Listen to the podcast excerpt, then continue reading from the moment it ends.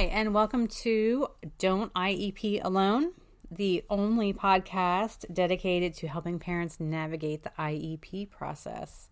I'm Lisa Lightner. I'm your host for this podcast, and I'm also the owner of adayinourshoes.com, as well as the corresponding Facebook group and Facebook page, which will be your go to places for IEP assistance. Today, though, I actually don't want to talk about IEPs. I want to talk about 504s because this is making me crazy. Um, one thing that I love about the blog and, the, and in particular the Facebook group, because that's where we have the interaction and that's where parents ask their questions and concerns. Um, but I love being able to offer assistance, and, and I love when you tell me that it helped. But what I don't like is when I see trends because, you know, either a couple people each week will post the same issue or somebody will post an issue and then 50 people pop on and go, me too, me too. Um, because I hate seeing trends, negative trends that affect our kids. And so that's why I wanted to talk about 504s today. Because 504s Okay, first of all, the difference between a 504 and an IEP. I have a full explanation with lots of links to Wrightslaw and other sites um, on my website, adayinourshoes.com, if you want to get into the boring nitty gritty of um, what's the difference between a 504 and an IEP. Bottom line is this 504s do not have goals, they do not have any progress monitoring. The parent protections are much fewer with a 504. Um, there are not necessarily any evaluations that go into a 504. Um, some teams will do like an assess. I mean, some schools and states will do an assessment, but it's not a full on evaluation like with an IEP. They're really two different documents they get lumped together, but I don't necessarily think that they should be lumped together.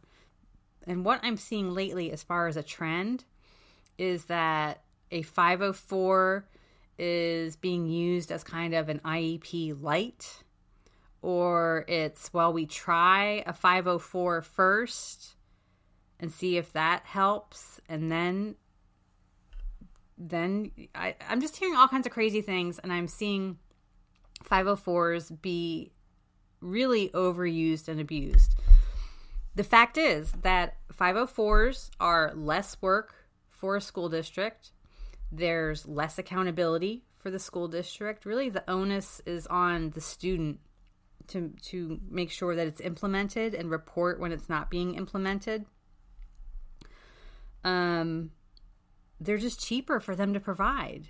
You know, it's it's just less time consuming. There's no requirements that you know they don't they don't outline a whole 504 team and who has to meet and how often you have to meet and all that stuff.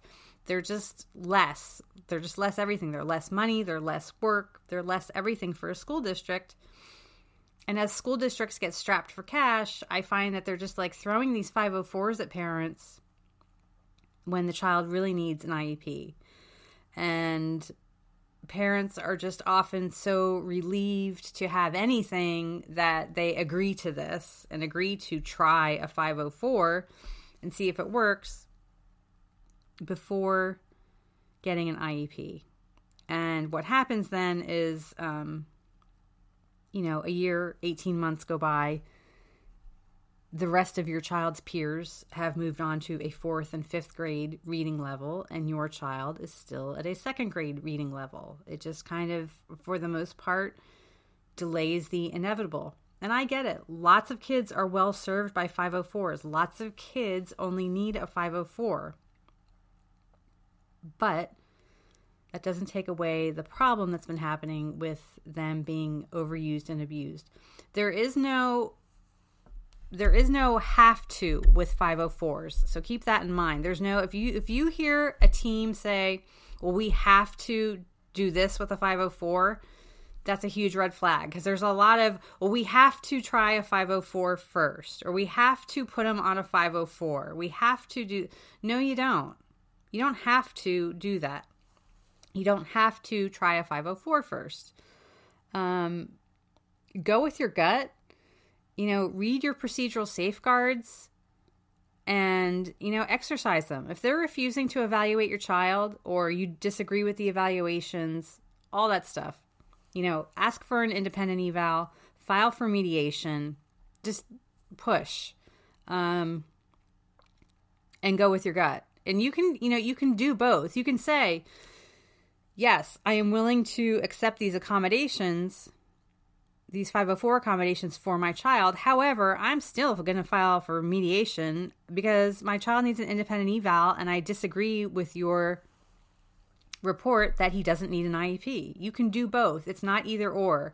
And it's not, well, we can't implement services, we can't implement these accommodations if you, no. Again, it's that we have to. Well, we have to do this. No, you don't. Um, you can accept 504 accommodations and be going through IEP evaluations or mediation or due process at the same time. Um, and again, put it back on them. You'll show me where it says that. Show me where it says my child cannot receive 504 accommodations because we're in due process.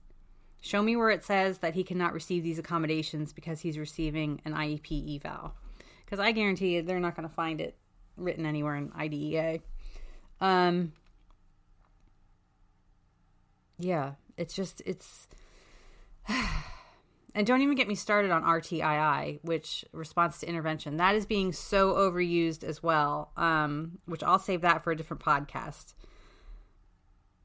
But if your child is really struggling and you know accommodations aren't enough, you know they need special education, you know they need specialized instruction and direct teaching, um, don't succumb to the 504 um, and, and just accept it and and like I said, you're just delaying the inevitable if your gut is telling you that your child needs otherwise. Especially in you know in a lot of cases, you know parents struggle with dyslexia. This stuff is genetic, and it, that's fine. You know what?